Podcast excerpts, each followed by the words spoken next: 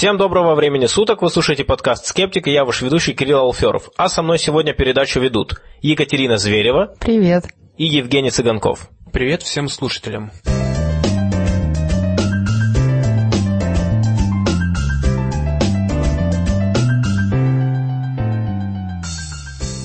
Сегодня у нас с вами 14 ноября 2014 года. Кроме этого подкаста мы также проводим регулярные встречи в разных городах, пожалуй, уже можно сказать, нескольких стран этой планеты. Э, встречи в Москве, Санкт-Петербурге, в Екатеринбурге, в Уфе, в Алматы и в Харькове. И также первая встреча уже прошла в Самаре. Эта неделя ознаменовалась тем, что у нас в новостях, кроме политических новостей и экономических, э, были также новости науки.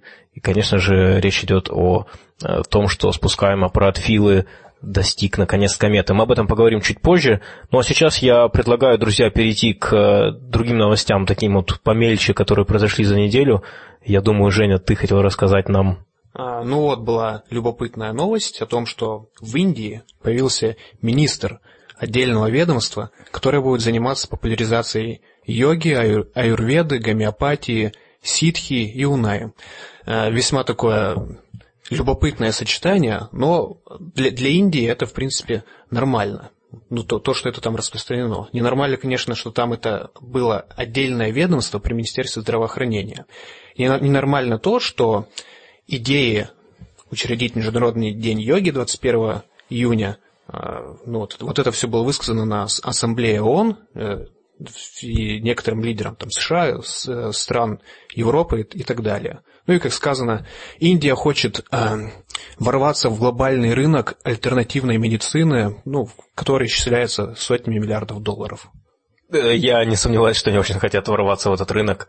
Кстати говоря, что очень прискорбно, э, Всемирная организация здравоохранения, ВОЗ, на самом деле очень лояльно относится к альтернативной медицине, и мне несколько раз уже присылали отчеты ВОЗ по альтернативной медицине, где так вот прям рассказывается про то, что она там, ну, не скажу, что там прям говорится прямым языком, что да, она эффективно и работает, но говорится о том, что ВОЗ, в принципе, поддерживает это дело там. Ну, краем глаза еще увидел новость, которая говорится о том, что гомеопаты а, пытались помочь в лечении больных эболой.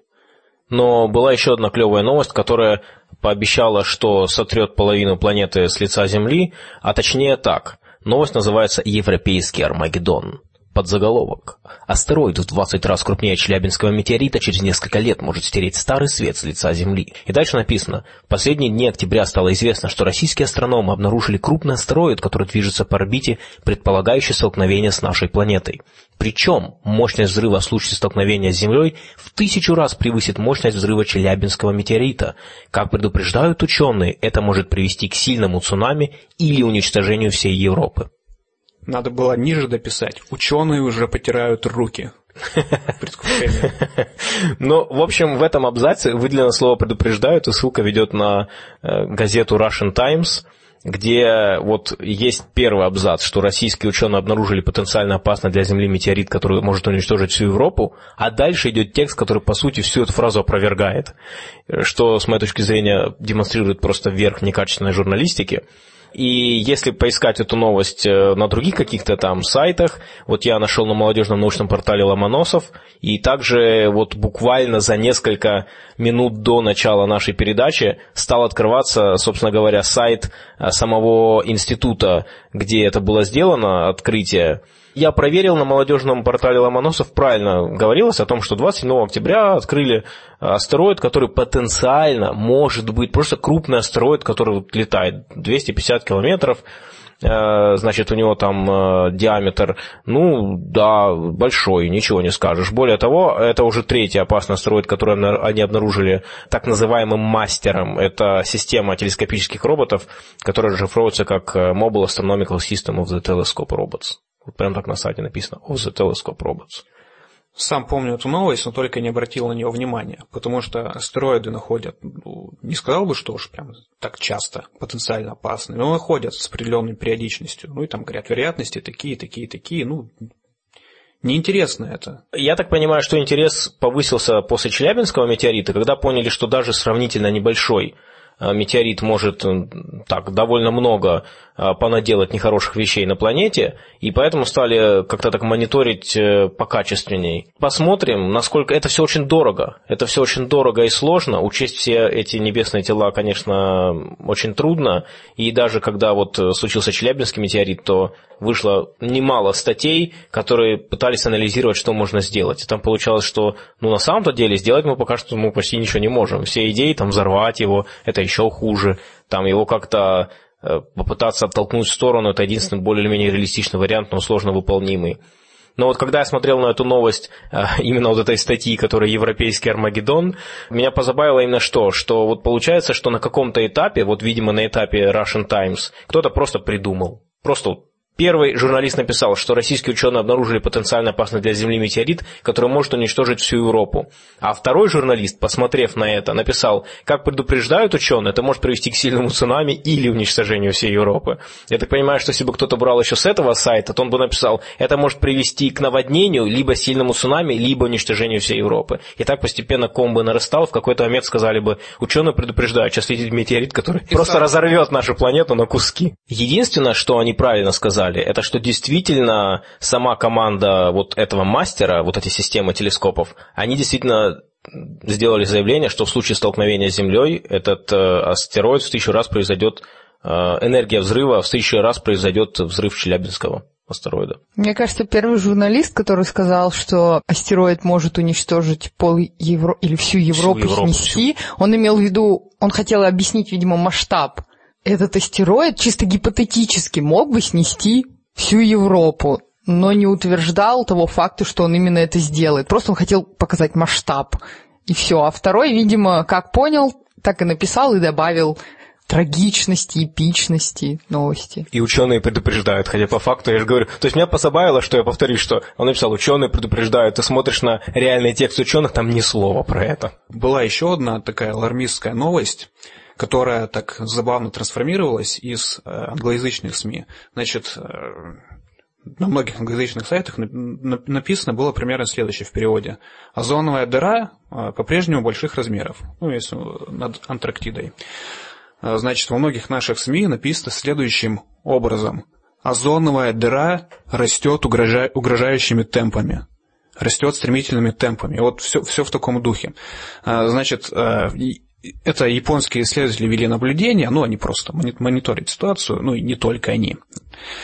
И, значит, в августе э, дыра действительно начала расти, э, достигла площади в 1,7 площади Антарктиды, но это на самом деле такое обычное явление – потому что эта озоновая дыра, она подвержена годовым колебаниям, там, месячным колебаниям, всяким, всяким разным. То, что она вот в размерах там, уменьшается или увеличивается, это нормально.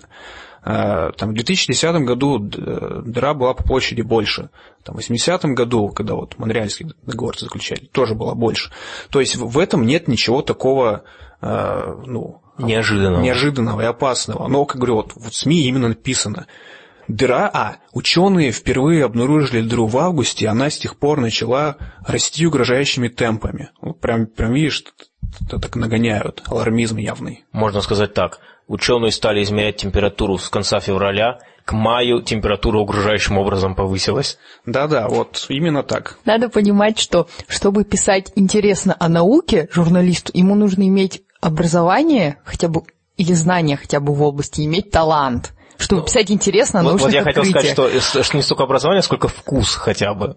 Ну, мне больше нравится слово «талант», и, а для того, чтобы описать скандалы, интриги, расследования, ничего не надо, потому что сам факт какой-то трагедии, какого-то эпического события, он сам уже захватывает. То есть он написал кричащий заголовок, хотя уже все равно будут читать, как бы ты ни писал.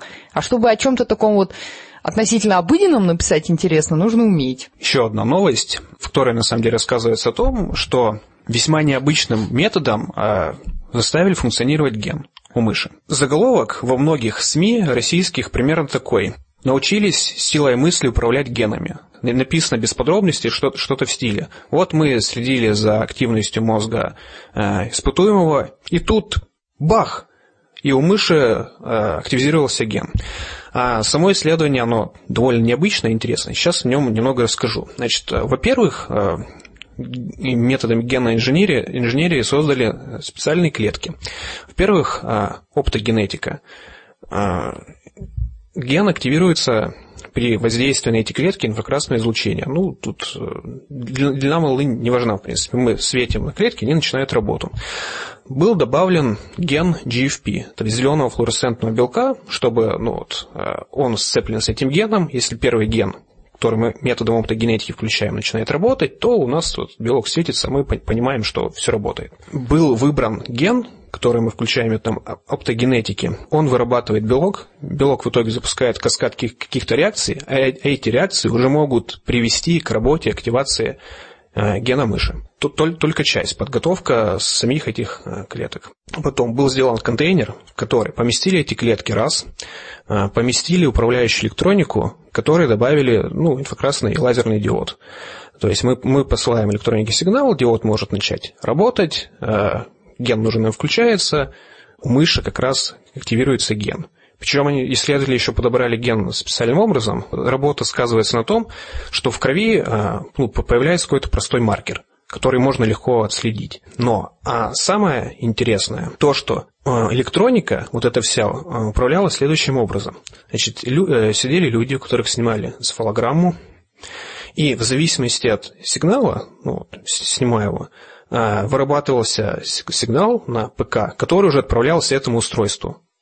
И там уже начинал работать диод, и вот все, все прочее происходило. Испытуемых заставляли, ну, условно быть в состоянии, допустим, медитации, или наоборот, играть в игру, чтобы сигналы были очень разные, и э, добиться разной экспрессии в итоге гена. Вот это, это, это было примерно так. То есть тут не идет речь о каком-то управлении э, мыслями генов и так далее. Интересно, а зачем они так делали, когда можно было электронику управлять, ну, обычным способом? А, ну, тут на самом деле интерес был следующий. А, во-первых, есть люди, которые э, обездвижены, есть люди, которые не могут говорить и так далее. Если у них есть какие-то боли, они не могут э, сообщить об этом никому. То есть у них, у них на, на будущее такая прикидка, мы создадим это устройство. Научим человека вот вырабатывать сигнал на энцефалограмме, чтобы он мог активировать свои гены и, допустим, сделать саму себе обезболивание. Вот все, все было примерно вот так сказано. Ну, конечно, некоторые там говорят, вот мы научимся это все делать, и человек сможет э, по своему желанию активировать э, нужные гены, которые будут вырабатывать гормоны, и он будет сам себе так настроение создавать. Но это, это, это уже, конечно, такая больше приманка для журналистов. Да, ну и потом вся вещь все-таки пока что, с моей точки зрения, такая фантастика. Немного. Не, ну последнее, вот да, это фантастика. Не, ну само исследование, да, но интересно. И может, в принципе, этим больным людям потом помочь. А вот то, что там э, диод, это диод для того, чтобы вот активировать вот этот белок флуоресцентный. Да, да? он угу. светит, э, ген начинает работу, идет синтез белка, который запускает, как там сказано, каскад химреакций, и они активируют уже мыши нужный нам ген. Вот она сила мысли, в чем состоит. Катерина, ну а на прошлой неделе ты была на очень интересном мероприятии. Да, в небезызвестном нам Центре экономии ресурсов, куда мы ходили на фильм про память воды. Была новая интересная лекция, посвященная ГМО и другим проблемам питания. То есть ГМО – это проблема питания? Конечно. У нас собралась такая большая научная компания на эту встречу. Там были экологи, биологи, научный журналист. Там всех больше всего интересовало, что же будут говорить про ГМО. То есть мы с нетерпением, мы пришли, сели там, они очень радовались, что пришло много народу на такую важную тему. Мы там хихикали так потихоньку. Так, а сколько вас было это все-таки? Семеро, по-моему. Ну, приличная компания. Да. Треть всей публики? По-моему, да, где-то так. А уж если убрать всех, как сказать, местных жителей, то есть, которые там организаторы, то, наверное, прям половина и будет программа мероприятия заключалась в том, что нам показывали нарезку из большого количества фильмов, посвященных ГМО, проблемам питания, там, органическому земледелию и всякой индустриализации страшной Монсанто и так далее. И мы могли как нам в анонсе писали, узнать из уст независимых врачей и ученых из стран Европы об общей ситуации с воздействием на наш организм ГМО, пестицидов, агрохимикатов при употреблении индустриальных продуктов. Мы смотрели фрагменты сенсационных мировых расследований, снятых независимыми режиссерами, таких как «Корпорация Еда», «Яд наш насущный», «Продовольственный крах», «Глобальное расточение еды». И мы смотрели еще сюжеты такие позитивненькие, как накормиться всем, локальное решение, голоса наших детей, урожай будущего и восстание местных овощей. Ну, обычно, обычно слово «независимый» подразумевает э, незаинтересованный в исследовании, то есть в искажении исследования. Ну, ну понимаешь, как... о чем речь. Но тут явно об этом нельзя сказать. Нет, Независимый от образования и научных знаний. Как раз лектор, ну, вернее, там были фильмы на французском в основном, то есть вот там человек по имени Слава, он нам эти, он читал нам перевод, так как он не успел ни смонтировать, ни тем более звук наложить на это все. То есть он нам сидел и с компа зачитывал перевод построчный. Вот он нам сказал, что вот в западных странах, в отличие от наших, очень развита независимая журналистика, там, там людям позволяют делать научные исследования, ну, журналистам, в смысле, настоящие расследования, то есть они там докапываются до истины, не прогибаясь под официальную науку или там государство. Ну, хотя я не знаю почему, но у нас РНТВ, НТВ, они, по-моему, неплохо живут. Такие же независимые да, журналисты. Они везде, они везде неплохо живут, я думаю, сейчас. Я тоже так думаю. Рейтинг есть, реклама есть, живем неплохо. Там, на самом деле, сложно рассказать общий сюжет, потому что это была не очень хорошо скомпонованная нарезка вот этих фильмов. Они там между собой не очень связаны, там данные не согласовываются вообще. То есть нам рассказывали о том, что началось все с того, что вот мир голодает, еды не хватает, там бедные эфиопы голодают и так далее, что в Африке государство продает земли несчастных крестьян, продает индусам, чтобы те создали там корпорацию сельскохозяйственную огромную, выращивали ГМО-культуры, чтобы продавать их на Запад и так далее. Бедные эфиопы так и голодали. Показывали там несчастных крестьян, у которых отбирают землю. Вот. Потом, естественно, там был товарищ Сиролини, профессор, который рассказывал о вреде ГМО, о своем эксперименте с мышами, которые все умирали от рака. Они не упоминали, да, что его публикация была отозвана? Нет. Это было потом. Но в фильме говорилось вот именно так.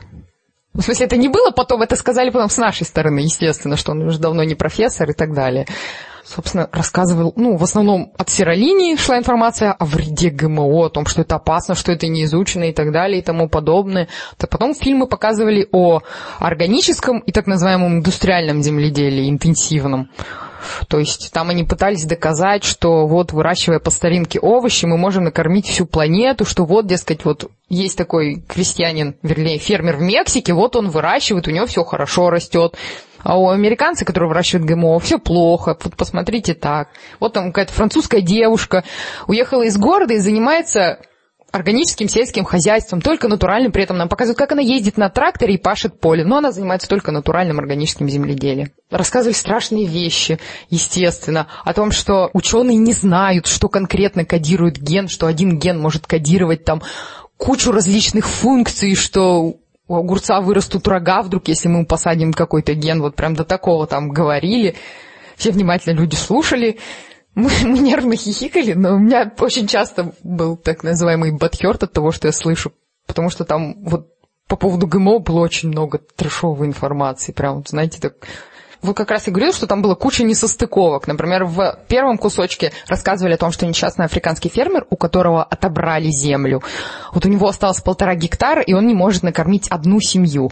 А потом через несколько кусочков нам показали уже японскую фермерскую семью, которая утверждала, что с двух гектар они могут накормить 10 семей органическим своим земледелием. Ну, то есть, то они говорят, что можно весь мир накормить, а то вот как бедные фермеры зажимаются. Да, да, еще по поводу этих африканских фермеров, там, конечно, с самого начала началось зелье, потому что сначала они говорили, что в Эфиопии есть огромные целинные земли, которые там давным-давно или вообще никогда никто не трогал, не засевал, и вот их отдают индусам. А потом оказывается, что на этих целинных землях, оказывается, были несчастные фермеры, и что эту целину отбирают у фермеров.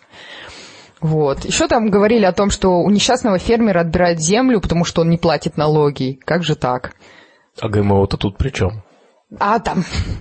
Мы очень ждали ГМО. Нет, я говорю, потому что это независимая нарезка из разных фильмов. Видимо, какой-то фильм был посвящен исключительно тому, что отбирают землю у крестьян, какой-то фильм органическому земледелию, какой-то ГМО, то есть про ГМО было в середине.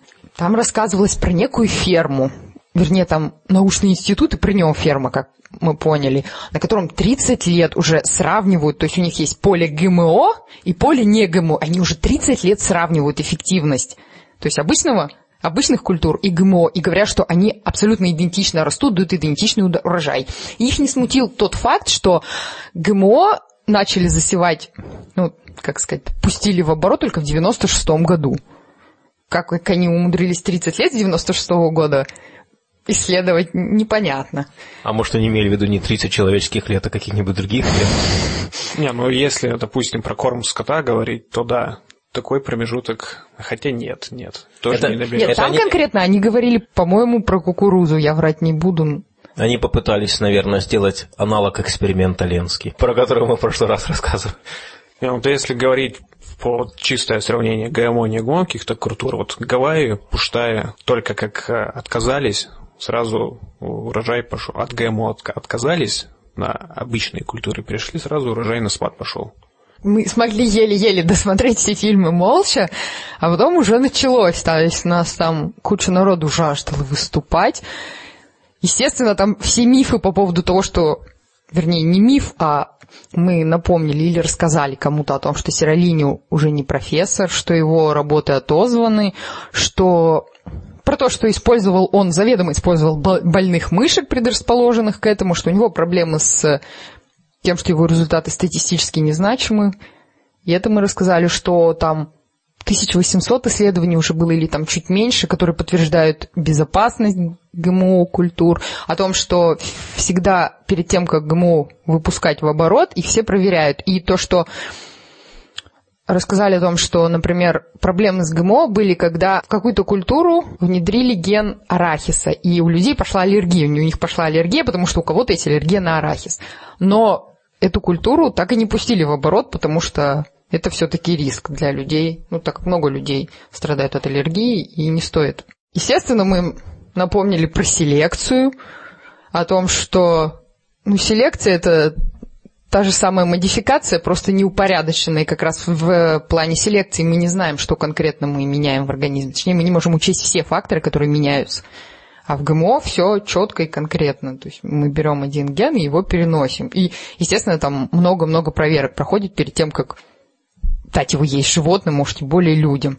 Ну и как они реагировали? Сначала они очень сильно упирали на то, что мы не только про ГМО говорим, не только. Мы говорим про глобальное питание. Потом мы такие, окей, э, на самом деле, вот я не знаю почему, там в фильмах, естественно, утверждали, что органическое питание точнее, органическое земледелие может всех накормить, но если смотреть правде в глаза, то там эффективность сильно ниже, чем у индустриального. Мало того, что это стоит сильно дороже, то есть с огромного количества гектар собрать ручной урожай, то есть, вот, например, там показывали красивую ферму мексиканцу, у него растет кукуруза, и э, в рядах кукурузы растет еще то ли горох, то ли бобы, еще что-то. То есть, знаете, такой лес как бы. То есть не монокультура, а лес. И, соответственно, раз там все так растет в перемешку, это надо собирать вручную. Серпом он там сам ходил.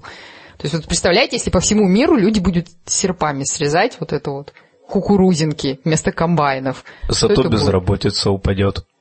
Да, без... с одной стороны упадет безработица, с другой стороны колоссально вырастет цена на продукты, и все поумирают с голоду. Да-да, естественно, я шучу. Там как раз говорили про то, что несчастные африканские женщины, которые работают на индусов, вот которые скупают земли в Эфиопии, они получают 11 евро в месяц. И на самом деле, если подумать, вот вы попробуйте на 11 евро закупиться едой в магазине органической еды, вот этой вот фермерской. Что там можно будет купить? Килограмм картошки и две морковки, и все. Вот. Потом они рассказывали про то, что можно избавиться, естественно, от пестицидов. Они рассказывали про страшный Монсанто и Roundup, что вот это все ужасно и отвратительно. Мы пытались объяснить, что дело-то не в самом Roundup, а в том, что... То есть ситуация в индустриальном сельском хозяйстве, так называемом, в интенсивном сельском хозяйстве, она плохая, да. У нас изнашиваются земли, то есть деградация земель огромная. У нас каждый год выбывает из оборота какой-то приличный процент земель это все плохо, но органическое земледелие это не выход, потому что этим все равно никого не накормишь. Может быть, мы восстановим земли, но от голода не избавишься. Эрозия почв а, ну, происходит по той причине, что вот верхний слой, он просто ну, плохо держится. Тут, не знаю, органика или ГМО, без разницы, наверное. Ну, на самом деле, тут большая разница, потому что органическое земледелие подразумевает, что, во-первых, растут не монокультуры, разные культуры. Например, они засевают еще культурами типа клевера, люпина, которые содержат азот, они в себе накапливают азот. И, соответственно, когда мы их перекапываем, мы удобряем землю. Э, если мы не используем много пестицидов, инсектицидов, мы не убиваем насекомых и всю микробиоту, которая живет в почве. Плюсом, если это не монокультура, а органическая культура, у нас слой почвы закрыт. А когда у нас почва закрыта, вы сами посмотрите, выйдите, вот если вы в Москве особенно живете, на улицу, посмотрите, какая у нас земля. Она убитая, потому что она открытая, она постоянно на солнце, на солнце она выгорает и выветривается. То же самое происходит на полях с монокультурой. Но, во-первых, э, использование ГМО не подразумевает использование исключительно монокультур. В принципе, и там можно, во-первых, носить удобрения, во-вторых, можно выращивать не одну культуру, там, а две. То есть как-то подумать о том, чтобы оптимизировать интенсивное сельское хозяйство, а не откатывать все назад. Ну, вот это правильно, да. Вместо инсектицидов химических можно использовать, например, бактериологические. Они, опять же, дороже, но они менее вредные. Ну и потом часто ведь говорят, что у многих культур, наоборот, есть, э, выводят культуры, которые резистивны ко всем вот этим вот насекомым, и в результате приходится это использовать меньше. Ну да, Не, вот ну, в том-то и польза да, ГМО. Есть такой плюс у ГМО именно. Вот мы когда все это выговорились, дали слово им. И первый аргумент, который я услышала лично, это был, а разве мы можем лезть, в, как сказать-то, разве мы можем вести себя как Бог? Разве мы можем менять то, что создала природа? Я, конечно, там сразу начала насчет этого выступать, что не сути Бога в науку, это раз. А потом, я тут недавно прочитала, по-моему, Александра Панчин, Панчина интересный пример на эту тему, что он на такой аргумент ответил, что вот, вы знаете, вы должны сейчас снять свой свитер и сжечь, потому что если бы Бог считал нужным создавать свитер, он бы вам его сделал уже. Как бы вот.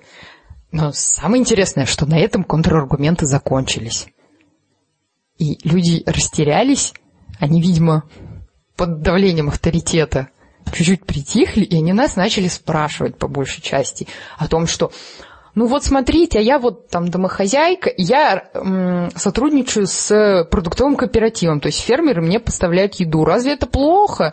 И вот в таком духе они расспрашивали нас, что такое ГМО, то есть хотели подробно узнать, не вырастут ли у них рога. То есть они все спокойно слушали, внимали, им было очень, интересно. Самое интересное, что они потом попросили Александра Панчина прийти к ним и рассказать им, что такое ГМО вообще подробно. Это тот же самый центр, куда мы ходили. Да. Прям тоже помещение. Ну да, это те же, ну, как бы те же самые люди, просто их было больше. И мы, вот реально было удивительно, что люди прям нас слушали, задавали вопросы. Плюс я еще забыла сказать, там была девушка Василиса, она научный журналист. И она когда-то работала на каком-то федеральном канале, а-ля РНТВ, и она видела из, как изнутри, как это все режут клепают. Просто там было очень заметно в э, отрезке, где рассказывали про ГМО, как оно было нарезано. То есть, когда рассказывает Сиролинь, он там... Или его друзья, скажем так, они на фоне там цветочков, светлой лаборатории рассказывают, вещают так непрерывно о чем-то. А когда показывают тех, кто за ГМО, во-первых, у них речь очень порезана, и плюс там такое темное помещение, мрак, крупный план какой-то дурацкий. Вот. И реально вот очень нарезано. Некоторые просто отрывки, знаете, были... Вот вы прослушали, и вы даже не понимаете, то ли за человек выступает ГМО, то ли против ГМО, то ли он за органическое. То есть как хочешь, так и понимай. Какая тебе больше нравится идея. Не, ну это тогда плохо порезали, потому что вот когда была Великая Тайна Воды, там специалистов резали так, чтобы складывать впечатление, что они вот Нет, за все это. Ну, да. надо понимать, что я так как человек, э, я прекрасно понимаю, точнее как, немножко разбираюсь, ладно, в теме ГМО, и я, когда слышу, что, например, там женщина из какого-то департамента связана с безопасностью питания или что-то в этом роде, из Франции, по-моему, она говорила, что вот еда всегда должна про- проходить строгий контроль и т.д. и т.п. Я прекрасно понимаю, что она это говорит, скорее всего, в защиту ГМО, что типа ГМО не пропустит, если он будет вредным. А если человек изначально думает, что ГМО зло, он и будет думать, ага, вот надо проверки проходить, а там небось все жулики, и они проверки не проходят. И он уже это воспримет как аргумент против ГМО, вот и все. Ну, кстати, было бы хорошо, если бы действительно они ну, подтвердили свое желание послушать Панчина, а если бы он пришел и рассказал. Потому что на самом деле я считаю, что вы молодцы, что пошли, и это может сработать как минимум потому, что это локальная встреча, которую могут сказать, ну давайте, и все. И это может, по крайней мере, изменить несколько э, мнение нескольких людей. Не, я вот тут так считаю. Э, человека информация, ну, которая может легко им быть усвоена, это, как говорится, круг ближайшего развития. Ну, Выгодского вспоминай. И звать, допустим, специалиста как Панчина, чтобы он читал лекцию людям, которые ну, азы биологии даже не знают, ну, не стоит. Им надо начать с там, самых основ, с самых основ, самого простого. Ну. Если они вот в этом во всем разберутся, тогда да, обращайтесь уже, обращайтесь уже к специалисту за более тонкими вопросами. Ну, как бы у нас были ребята, которые сами биологи, они рассказывали не очень поверхностно, они довольно-таки детально рассказывали о том, как происходит, собственно, внедрение гена, про то, что то ли бомбардировка изотопами, либо это вирусами внедряют. То есть они рассказывали все подробно, детально, рассказывали, из чего состоит ген, как его там режут, условно говоря. Они все слушали внимательно.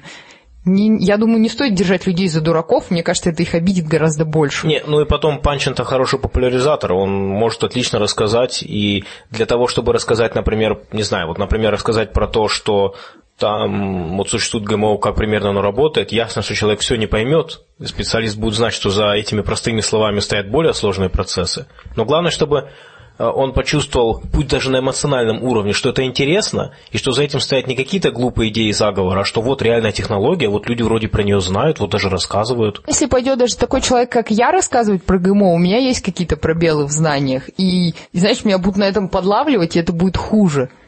А там люди, когда им... Они видят, что... Они еще даже специально спрашивали, кто мы. И когда им говоришь, что биолог, сотрудник РАН, они сразу так, ой, хорошо, слушаем, внимаем, все. А если придут люди, скажут, что, знаете, я тут книжку прочитал, они скажут, а я тоже прочитал книжку. И все.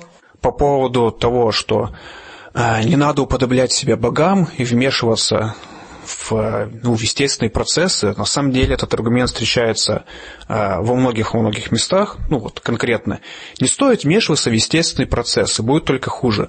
Но на самом деле э, ну, вот, вся человеческая цивилизация, по сути, всю жизнь, ну не всю жизнь, все свое существование этим как раз и занимается – я думаю, здесь проблема больше в определении, что такое естественный ход событий. Потому что под неестественным, как правило, понимается любая деятельность человека, в результате чего по определению человек будет всегда вмешиваться в естественный ход событий. Не, ну в природе, там, не знаю, горизонтальный перенос генов, аналоги, все это, все это прочее встречается. Ну вот простой пример. Человек болеет. Это как бы естественный процесс. Он а, использует какие-то препараты. Вот, это уже вмешательство. Что в этом такого? Кстати, вот еще аргумент. Мы не знаем, как влияет э, модификация и прочее, там, на далекие поколения и так далее. Через 2-3 предложения. Регулярное употребление продуктов ГМО приводит там, к раковым заболеваниям и всему прочему. Так если вы это знаете, вы знаете, к чему приводит долгосрочное влияние уже. То есть такое противоречие возникает. Но я считаю, что это очень классно, и что люди заинтересовались, говорит о том, что можно заинтересовать. Может быть, дело было в том, что вас было все-таки много, во-вторых, что действительно, как ты говоришь, что там были все-таки специалисты, и это тоже на людей повлияло. Все-таки какой-никакой признак, когда вам говорят, что это реально биолог, э, там, Российская Академия Наук, все-таки это производит впечатление. А, кстати, интересно, какой был тон разговора? Он был больше похож на дискуссию или больше на разговор? Или вначале было там более накалено, потом успокоилось? Ну, мне кажется, там особого накала страстей не было. Там некоторые, я там или Артем как раз институт, из Института водных проблем РАН, он эколог, он тоже так импульсивно достаточно рассказывал. Ну, потому что мы сидели час, ждали, слушали какой-то дребедень. хотелось скорее сказать, но в принципе там было достаточно дружелюбно. И то есть там, мне кажется, это больше не ну да, такая беседа была. Ну вот я Даже думаю, это тоже, спор, это такой. тоже, думаю, очень повлияло, потому что эмоциональный настрой много, значит, когда мы ходили туда в первый раз, то там довольно быстро, э, то ли мы неудачно сказали, то ли просто так сложилось, там очень быстро все это переросло э, в такое. Там тоже не было такого накала страстей, но там получилась другая расстановка сил. На нас как бы посмотрели, ой, да ну их, так, расскажите еще и, значит, к своему ведущему. Там плюс еще, может быть, сыграло на руку то, что когда они говорили, ну вот, интенсивное сельское хозяйство, оно же сейчас разрушает, скажем так, планету, очень сильно вредит, и надо что-то с этим делать. И мы говорили, да, это плохо, но орган... органическое земледелие – это просто не выход, надо искать другие пути. То есть тот факт, что мы сами не шли на такую жесткую конфронтацию серии, Ну да, то, что вы соглашались частично с этим, да. Ну а потом это действительно так, в общем-то. Да. Э, когда, когда речь идет про ГМО, э, собственно говоря, там есть и много других проблем. Проблемы там монокультур как раз, которые, ну там, ГМО это технология, которая имеет с собой и минусы, естественно, тоже. Ну, в общем, будет действительно интересно, если вот в этом местном сообществе, в котором любят смотреть такого рода фильмы, если действительно хоть хотя бы раз там кто-то из наших ребят прочитает какую-то лекцию, хорошо, если кто-то придет, послушает. Так что я думаю, что это такая хорошая очень практика э, скептическая. Не, ну просто важно, чтобы пришли люди, которые не разбираются в вопросе, послушать. Потому что если вы пришли э, Именно там, активисты люди, люди да, из анти-ГМО движения, ну, от Ермаковой, что-нибудь, что-нибудь такое, было бы гораздо хуже. Вот там бы была перепалка. Ну что, друзья, я хочу с вами поделиться одной э, научной новостью, научным исследованием, но хочу начать немножко издалека. Речь пойдет о долгожителях. Э, собственно говоря, в нашей с вами истории и культуре легенды окружают долгожителей и долгожительство самых-самых давних времен – Например, э, существует большое количество мифов, там про шумерских королей говорили, что они жили тысячи лет, в Библии, как вы все, наверное, знаете, часто упоминаются персонажи, которые живут по несколько сотен лет. И, кстати говоря, очень забавно, э, что для исследователей Библии, которые относятся к этому всерьез, это большая проблема, потому что, ну, естественно, есть те, которые просто игнорируют реальность и утверждают, что Библию надо принимать там буквально, остальное все ерунда, ложь, провокации. Но есть те, которые стараются найти какое-то рациональное или хотя бы полурациональное объяснение, например, что там до потопа людей защищал Бог, или что там были какие-то другие условия, или, например, вот такая идея, что грехопадение привело к постепенному уменьшению срока человеческой жизни. И, конечно, чем ближе мы к временам, когда возраст человека можно проверить, тем меньше люди начинают жить их возраст начинает приближаться к какому-то более реалистичному. Ну и, например, есть э, действительно, с моей точки зрения, интересные версии – что это может быть просто художественная форма, и там, например, приводят э, разные вещи, как, например, в Евангелии от Матфея он там, э, перечисляя род Христа, делит его на три секции, каждая по 14 поколений, там, если считать по времени, получается, что ну, как минимум некоторые из них должны были жить гораздо больше, чем, ну, биологически возможно. А, но на самом деле все равно, даже сравнительно недавно, было очень немало заявок, и они продолжаются по сей день, которые ну, трудно перепроверить и которые э, неубедительны, так скажем. Ну, есть, конечно, ряд просто ошибок, когда действительно точно неизвестно, когда человек родился, он сам плохо помнит, э, но в таких случаях все равно речь идет о людях, которые живут долго, и там, знаете, там вопрос плюс-минус там 5 лет, а есть целый ряд политических заявок, когда какая-либо страна рассказывает о том, что вот там такой-то правитель живет на самом деле там столько-то лет. А, например, есть знаменитый долгожитель э, китайский Ли Циньянь, который якобы родился в 1676 году, умер 5 мая 1933 года. Вот посчитайте, сколько он жил. Есть даже его фотография. Э, в СССР, кстати, настаивали, что это страна, у которой э, наибольший процент долгожителей, утверждали, что э, значит, только в России в марте 1960 года было больше 100 людей, которых возраст был от 120 до 156 лет. В переписи 1959 года утверждалось, что 592 человека, 224 мужчины и 368 женщин, их возраст превышал 120 лет. Но это все, конечно, непроверяемые заявки, и по факту возраст биологически не превышает на сегодняшний день 120 лет. Сейчас рекорд по долгожительству у Жанны Луизы Кальман, 122 года 164 дня. Она родилась 21 февраля 1875 года, умерла 4 августа 1997. Ну и, к сожалению, гораздо ниже к моему сожалению, гораздо ниже э, рекорд у мужчин. Э, Дзироэмон Кимура, 116 лет, 54 дня, родился 19 апреля 1897 года, умер 12 июня 2013 в английском есть термин centenarian, который означает фактически, не знаю, ну, столетник, человек, который прожил сто лет. И есть еще super centenarian, который означает человек, который прожил больше 110. А я вот в своем рассказе, с вашего позволения, буду называть их долгожителем и супердолгожителем. Сегодня в мире по разным источникам что-то от 67 до 74 супердолгожителей. Э, мы посчитали тут, э, сделали нехитрые расчеты, и получилось, что э, таких людей одна миллионная процента. Так что, друзья, у каждого из нас этот шанс есть. Он небольшой, но есть. Ну, а теперь я хочу перейти, собственно говоря, к исследованию. Исследование очень классное, хотя, с моей точки зрения, немножко и грустное по-своему. Был секвенирован геном 17 сверхдолгожителей, и исследователи не смогли найти никаких особенностей. Выборка была небольшая, но вот тем не менее. Исследование опубликовано в журнале PLOS ONE, журнал с открытым доступом, 12 ноября. Каждый может ознакомиться. Такие долгожители в целом имеют очень классное здоровье, особенно по части старческих заболеваний, то есть вот заболеваний, вероятность которых увеличивается к старости. По статистике у них гораздо ниже, например, вероятность рака, 19% по сравнению с 49% людей с обычной длительностью жизни. И у них также меньше процент сердечно-сосудистых заболеваний. Короче, очень здоровые ребята. Собственно говоря, всегда люди вот в тех же мифах, там, сказках придумывали рецепты, как вот продлить жизнь, и кроме божественного происхождения различного там у всяких там правителей, для которых это была фактически статусная вещь, очень часто придумывалось, что нужно совершать такой ритуал, нужно, конечно же, как-то особенным образом питаться, вести здоровый образ жизни, и вот тогда вы будете жить долго. И вот каждый раз, когда проводят такие исследования, пытаются выяснить, в чем же секрет, вот у меня создается впечатление, что ответ очень прост. Секрета нет. Вот им просто повезло, и что количество людей, которые живут очень долго, их все-таки очень-очень мало по сравнению со всей популяцией.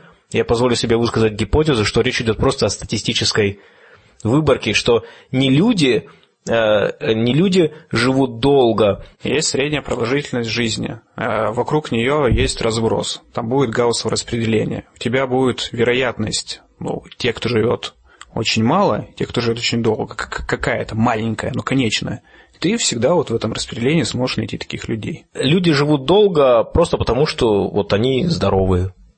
Просто потому что так получилось. Потому что многие же заболевания, типа того же рака, это в конце концов, ну, вероятностное заболевание, оно не обязано произойти. И поэтому, ну, собственно говоря, им просто повезло. И мы, оглядываясь назад, пытаемся понять, что же с ними произошло. Но мне кажется, это такое же занятие, как когда кто-то в лотерее выиграл, пытаться определить, а что же такое произошло, что именно он выиграл. Да ничего, просто кто-то должен был выиграть. Так же здесь, ну, кто-то просто должен дожить до 110 лет. Ну, Смотри еще по исследованию. Там было 17 человек, один мужчина, 16 женщин. Выбрали, в конце концов, для общего исследования 13 женщин, как понимаю, они вот э, одной расы, насколько, насколько я понял. И вот э, у них не нашли общего ничего, ну вот, в геноме каких-то особых генов и прочего. А исследование, как понимаю, ну, вот, интересно по следующей причине. То есть у всех людей совершенно разный образ жизни. Ну, совершенно. То есть разные условия среды. Причем а, долгожительство, оно имеет какой-то ну, фактор наследуемый. То есть, если отец живет долго или мать, то есть вероятность ну, более высокая того, что сын там, или дочь тоже будет долго жить, ну и так далее. Поэтому ну, вот, условия среды разные, есть такой фактор, поэтому как бы, ну, интересно проверить и найти что-то общее в геноме. Но проверили, ничего не, э, не нашли. Но тут может быть тот вариант, что вот такую комбинацию условий, не обязательно только генетических, которые приводят к тому, что вероятность заболевания вот этими болезнями ниже, а таких комбинаций может быть такое великое множество, что просто и трудно их вычленить. Но действительно, если вы почитаете про вот этих всех знаменитых долгожителей, многие из них вовсе не увлекались спортом, у каждого из них была своя теория, почему они жили долго, и эти все теории разные, но некоторые из них курили, причем там до 100 лет, там, но все они отличались именно здоровьем, что они все активные, все здоровые. Ну, в общем, я хотел бы иметь такое здоровье, когда мне будет 96. По-моему, там еще указано, что долгожители вели какую-то активную мыслительную, что ли, деятельность, то есть долгое время. Там скорее сказано, что вот просто что они сохраняют в основном все когнитивные способности. То есть мало кто из них теряет там способность ясно мыслить. Ну, собственно говоря, что и говорит о том, что у них очень низкая, низкая вероятность того, что они заболеют какими-то старческими болезнями. Имеется в виду там Эльцгеймер, там вот все вот эти вещи. Все они умирают от какой-то болезни. Но то, насколько рано болезнь появляется до смерти, сильно меняется. То есть у супердолгожителей, как правило, болезнь до смерти появляется где-то за три месяца. Там вот так, такой срок. А у людей, которые чуть-чуть меньше живут, у них болезнь может, например, за год начаться. Ну, как мы вот а, Гауссово распределение обсуждали, то есть у каждого человека есть своя совокупность причин, почему он прожил ровно столько. Ну, у каждого долгожителя есть, но общего, ну, ну вот исследование показало, общего нет. Правда, выборка очень маленькая. Здесь надо не забывать, э, сколько, 13 человек в результате, да? И, Это... и общего именно э, генетически. Ну да, ну то есть э, потом не забываем о том, что количество долгожителей уменьшается за счет того, что если вы являетесь человеком, который потенциально может дожить до 122 лет, и вам внезапно падает на голову кирпич, вы как бы проиграли. Так что надо быть очень аккуратным, ребят. Э, цените себя, помните, что каждый вас потенциально может застать то время, когда мы, может быть, полетим на Марс, но только уже по-настоящему, а не как в странных проектах, когда собираются людей отправить в одну сторону. И как бы я вообще хотел бы, вот если бы у меня был шанс прожить там еще, ну, хотя бы 90 лет, ну, как бы круто, потому что, ну, может, что-нибудь интересное узнаем еще. Сейчас такой век науки, когда ну просто-просто каждую секунду что-то происходит. Еще одна новость интересная, которая недавно промелькнула в значит, российских СМИ, заголовок примерно следующий. Ученые э, создали приведение лаборатории. А, ну, подожди, подожди секундочку. Можно, прежде чем ты расскажешь, я вначале проявлю должный скепсис. Секундочку. Поехали. Хорошо, поехали. Значит, э, исследование выполняла группа Олафа Бланки, а он занимается э, подобными вот исследованиями уже довольно продолжительное время, и поэтому мы начнем не э, с приведения, а начнем с его экспериментов по out-of-body experience, то есть выход из тела. Многие люди испытывают это явление ну, вот, в каких-то таких особых физических состояниях. Многие люди там с нарушением работы мозга. То есть это явление встречается. И его испытывают также и здоровые люди. В общем, работы у, э, ну, подобные начинаются примерно следующим образом. Вот нам известно, что люди с такими-то нарушениями или в таких-то состояниях могут вот этот эффект испытать. Давайте посмотрим, есть ли у них что-то общее, там, общее нарушение работы мозга, например. Они потом выдвигают какие-то гипотезы и пытаются их проверить. Вот, значит, out-of-body experience. Как его вызвали? Значит, человек стоит, в, в случае эксперимента Олафа Бланкина, у него 3D-очки э, надеты, на которых транслируется изображение с камеры, которая стоит за, за его спиной, 2 метра расстояния. Он видит как бы себя в, в этих очках а, сзади, и ему в спину просто, ну, допустим, ты, тыкают, тыкают палочкой. То есть он, подожди, он смотрит на себя как будто бы со спины. Да. То есть ему э, в эти очки поставляют изображение камеры, которая смотрит на него со спины. Да, со спины. Ага. 2 метра расстояния. Вот э, просто у него вот так тыкают э, палкой, и между этими э, тычками и изображением ну, нет, нет никакой задержки по времени. И а, у него возникает чувство, что он находится ну, вот, не в своем теле, а в том, где находится камера. И, а, ну, там различные вариации. Можно а, изображение задерживать, то есть тычок палкой, какая-то задержка, вот такая рассинхронизация. И проверяют, ну, стандартно, там дают кучи опросников, и испытуемые пишут свои ощущения. Но проверка еще у них есть такая интересная. Вот они а, тактильные ощущения вызывают на спине какое-то время, потом останавливают эксперимент и говорят испытуемому, а, они, они сначала его отводят ну, на полтора метра назад и, и говорят, вернитесь на свое прежнее место. А он не возвращается на свое прежнее место, он возвращается ближе к той точке, где как бы видел свое изображение в камере. И то есть ему все время кажется, что вот он находится там впереди, да. на два метра впереди. Да, то есть э, Хотел бы, честно ну, говоря, попробовать. Не, не 2 метра, там расстояние десятки сантиметров, но оно как бы статистически значимое. А еще один исследователь посадил человека на стул, э, одел теперь уже два экрана, ну не 3D были, а два экрана, условно левый и правый. На левый подается изображение с камеры, которая стоит за спиной с левой, на правое, которая стоит э, камера спиной справа. Тут тоже расстояние 2 метра, и он делал следующее брал авторучку, ну, две на самом деле, тыкал испытуемому в грудь, ну, он, он как бы себя не видит, он сидит в очках, и тыкал место, э, которое располагалось под камерами, ну, как бы, как бы виртуальная грудь. И потом просто спрашивал тоже, ну, тоже опросники, что э, люди чувствовали. Они там говорили, вот мы ощущаем, что мы находимся в, в том месте, где камеры и так далее. Но он, помимо этого, снял еще кожно-головническую реакцию. Причем сделал ну, такое ну, важное, на самом деле, дополнение. Он как бы виртуально пытался причинить боль ну, в его случае молотком, вот он как бы, не знаю, наверное, размахивался и бил э, то место под камерами. И в этот момент как бы, ну, проводимость менялась, то есть э, ну, какая-то какая реакция была на коже. И тоже он делал э, синхронно или асинхронно. Ну, то есть э, тычки, и тот камера передает изображение с задержкой. Э, в асинхронном случае вот у него именно было чувство вот это out of body, оно меньше было, но кожно-гальваническая реакция была сильнее. Ну, тут это уже как бы к нейробиологам, просто привожу как факт. Олаф Бланке далее проводил в самых-самых разных вариациях вот, вот эти исследования. И out of body experience он вызывал еще следующим образом, ну, любопытно, вот обратил на него внимание. Он усаживал пациента, также одевал очки, но, однако, здесь не было никаких тычков, то есть тактильной информации. Они снимали сердцебиение. И они к изображению виртуально добавляли такое а, гало, которая пульсировала Пульсацию, согла... да. Да, в согласии с сердцебиением. И вот в, то, в том случае, если пульсации происходили с синхронной сердцебиением, тоже вот возникало чувство это, их выхода из тела. А теперь мы возвращаемся к привидениям нашим.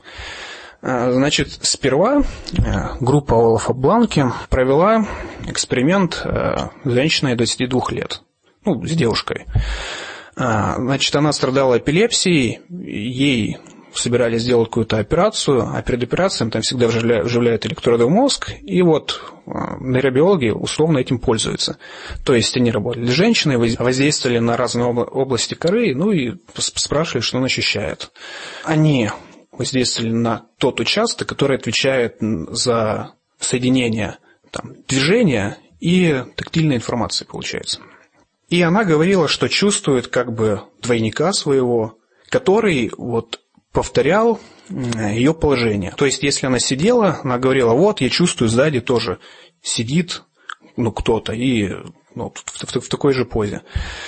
После этого, ну вот, они тоже сформулировали там ряд гипотез, что вот такое-то рассогласование может приводить а, к таким-то эффектам, и провели вот этот эксперимент, про который написали многие, но э, написали в СМИ с рядом неточностей. Вот последний эксперимент был следующий. Человек, он на этот раз в очках, которые, ну, как бы, там нет никакого изображения, они просто блокируют зрительную информацию. Наушники тоже слух блокируют. Он э, стоит и держит двумя руками руку так называемого робота-мастера, ведомого. И вот важное дополнение, его правый указательный палец скреплен жестко с этой рукой. Он двигает ее, робот сзади повторяет все эти движения и тыкает ему в спину. Но вот тут важный момент. Робот-мастер, который, которым движет испытуемый, мог в ответ давить на палец. То есть вызывать а, тактильное ощущение тоже. И когда ну вот, два режима синхронный, асинхронный, то есть синхронно и в палец он дает движение, и в спину. Да, то есть э, он как-то робота подвинул, а тот ему надавил на палец, и надавил на спину. И вот в том случае, когда все происходило синхронно, у него возникало чувство, что он находится ну вот, ближе к той области, где его вот, вот эта вытянутая правая рука. А в случае режима асинхронного э, возникало чувство, что кто-то стоит сзади еще и производит вот ему тычки э, в спину.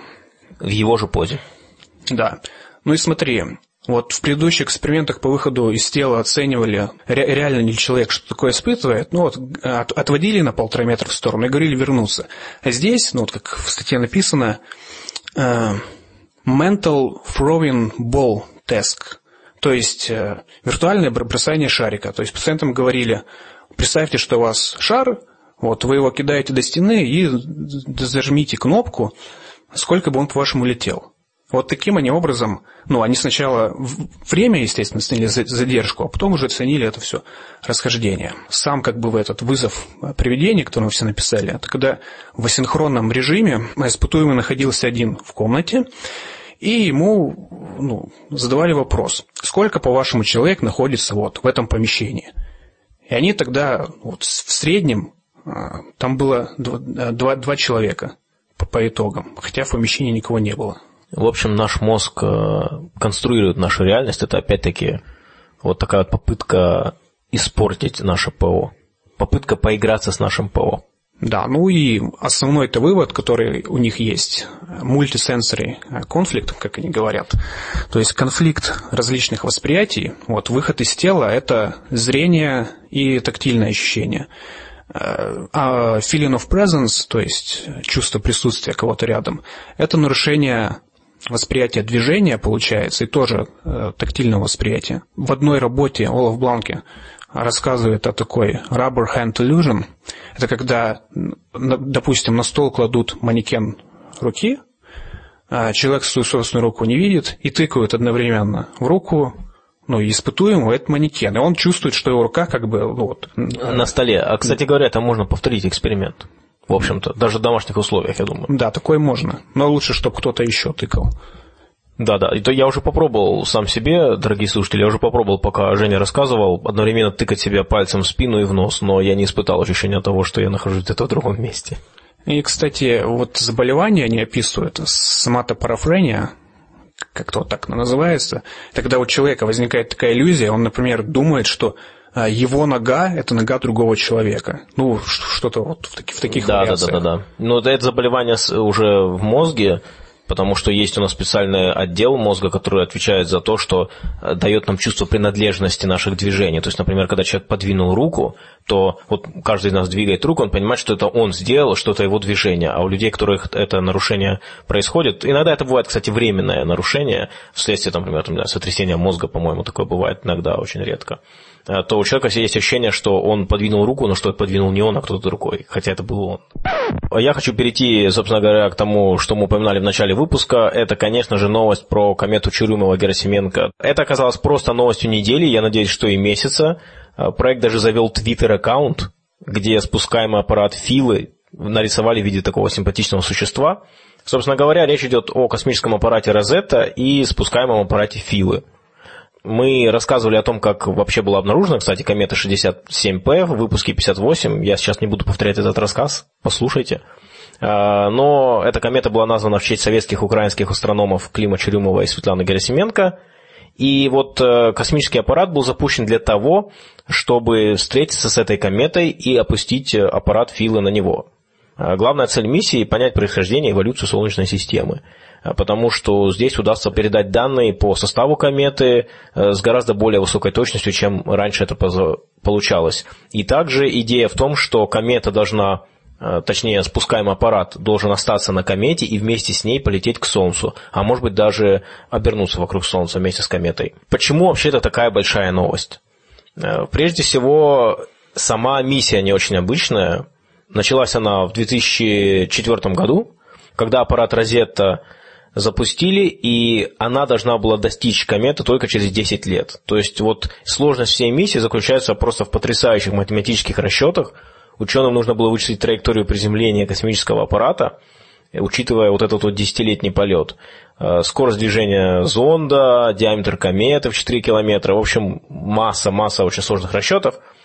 И во время запуска корабля технологий для преодоления подобного расстояния просто не было. Я, кстати, не знаю, есть ли сейчас, но в любом случае пришлось использовать гравитационные маневры, использовать планеты. Вот в частности, 25 февраля 2007 года эм, Розетта должен был сделать оборот вокруг Марса на очень низкой орбите. Это потребовалось для коррекции траектории, но это была жутко рискованная операция, ей даже дали название The Billion Euro Gamble, то есть авантюра на миллиард евро. И риск состоял как раз в очень низкой высоте орбиты, там было всего лишь 250 километров над поверхностью – и также дополнительной сложностью было, что часть маневра модуль был в тени Марса и не мог пользоваться солнечными батареями. То есть его оставили фактически без питания на 15 минут, и он должен был лететь на встроенных батареях, которые для этого вообще не были предназначены. В общем, в результате аппарат отправили в режим ожидания, и он вот в полном коммуникационном молчании провел эти 15 минут, но в результате все прошло успешно.